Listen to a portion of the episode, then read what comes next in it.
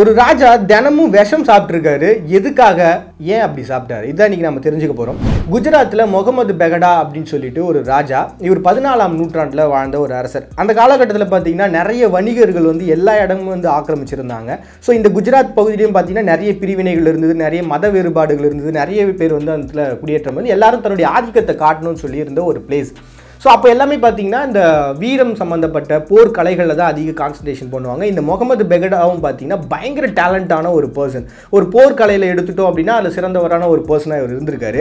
இவருடைய ஃபுட்டோட ஹிஸ்ட்ரி இவர் எப்படி சாப்பிடுவார் அப்படின்னு நீங்கள் கேட்டால் கண்டிப்பாக பயங்கரம் மிரண்டு போயிருவீங்க. ஏன்னா இவர் காலையில் சாப்பிடும்போது ராஜா சாப்பாடு சாப்பிடணும்னு நம்ம கேள்விப்பட்டிருக்கோம்ல இவர் எப்படி சாப்பிட்ருக்காருன்னா நூற்றம்பது வாழைப்பழம்.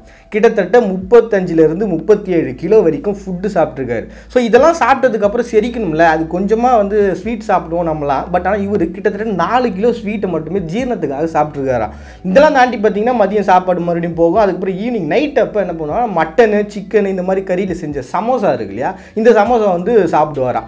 அதே மாதிரி பழச்சாறுலாம் லிட்டர் கணக்கில் குடிக்கக்கூடிய ஒரு பர்சன் எப்பா என்னடா இதெல்லாம் ஒரு இவ்வளோ எப்படி சாப்பிட முடியும்னு உங்களுக்கு தோணுது? பட் ஆனால் இந்த பர்சன் அதெல்லாம் சாப்பிட்ருக்காரு ஆச்சரியமான ஒரு விஷயம் தான் ஸோ இது இப்படிப்பட்ட ஒரு பர்சன் எப்படி விஷத்தை சேர்த்து சாப்பிட ஆரம்பிச்சார்னா நான் ஏற்கனவே சொன்னேன் இல்லையா இந்த பகுதிகளில் நிறைய ப்ராப்ளம்லாம் இருந்தது அப்படின்ட்டு. ஸோ இந்த அரசர் எப்படியாவது மகமது பெகடா வந்து வீழ்த்திடணும் இவர் சாகடிச்சிடும் சொல்லி நிறைய பேர் ட்ரை பண்ணுறாங்க ஒரு ரெண்டு பேர் என்ன பண்ணுறாங்கன்னா அவர் சாப்பிட்ட உணவில் வந்து விஷத்தை கொடுத்துட்றாங்க. ஸோ அந்த சாப்பாடை சாப்பிட்டதுக்கப்புறம் அவருக்கு என்ன ஆகுதுன்னா ஒரு மாதிரியான மயக்கம் வருது. ஸோ சுற்றி இருக்கவங்க விஷம் இருக்குன்ற கண்டுபிடிச்சாங்க அவர் காப்பாற்றிடுறாங்க ஸோ இது நடந்ததுக்கான ரீசன் என்ன அப்படின்னு சொல்லிட்டு அவர் தேர்றாரு இந்த மாதிரி விஷம் தான் யாரும் கலந்துருக்காங்கன்னு இதுலேருந்து எப்படி தப்பிக்கிறது அப்படின்னு சொல்லிட்டு நிறைய பேர்ட்ட ஆலோசனை கேட்குறாரு. அப்போ தான் அவங்க என்ன சொல்கிறாங்க அப்படின்னா இந்த மாதிரி நம்ம ஒருவேளை விஷத்தை வந்து சேர்த்து சாப்பிட ஆரம்பித்தோம் கொஞ்சம் கொஞ்சமாக நம்ம உடம்புல ஏற்றுக்கிட்டோம் அப்படின்னா அதுக்கப்புறம் எந்த மாதிரியான விஷம் நமக்கு கொடுத்தாலுமே வந்து இந்த உடம்பு வந்து அக்செப்ட் பண்ணிக்கும். அப்போ நம்மளால் உயிர் வாழ முடியுன்ற ஒரு தப்பான ஒரு கருத்தை வந்து அவர்கிட்ட சொல்லியிருக்காரு ஸோ இதை வந்து அவர் என்ன பண்ணிருக்காரு? ஒருவேளை அது உண்மையாக இருக்கும் போல் நம்ம அதை ஃபாலோ பண்ணலாம் அப்படின்னு சொல்லிட்டு அவர் என்ன பண்ணியிருக்காரு அதை ஃபாலோ பண்ண ஆரம்பிச்சிருக்காரு. ஸோ தினசரி அவருடைய சாப்பாட்டில் கொஞ்சம் சிறிதளவான அவரது உடல் வந்து ரொம்ப பாதிப்படையாத அளவுக்கான விஷத்தை வந்து அவர் ஏற்றிக்கிட்டே இருக்கார்.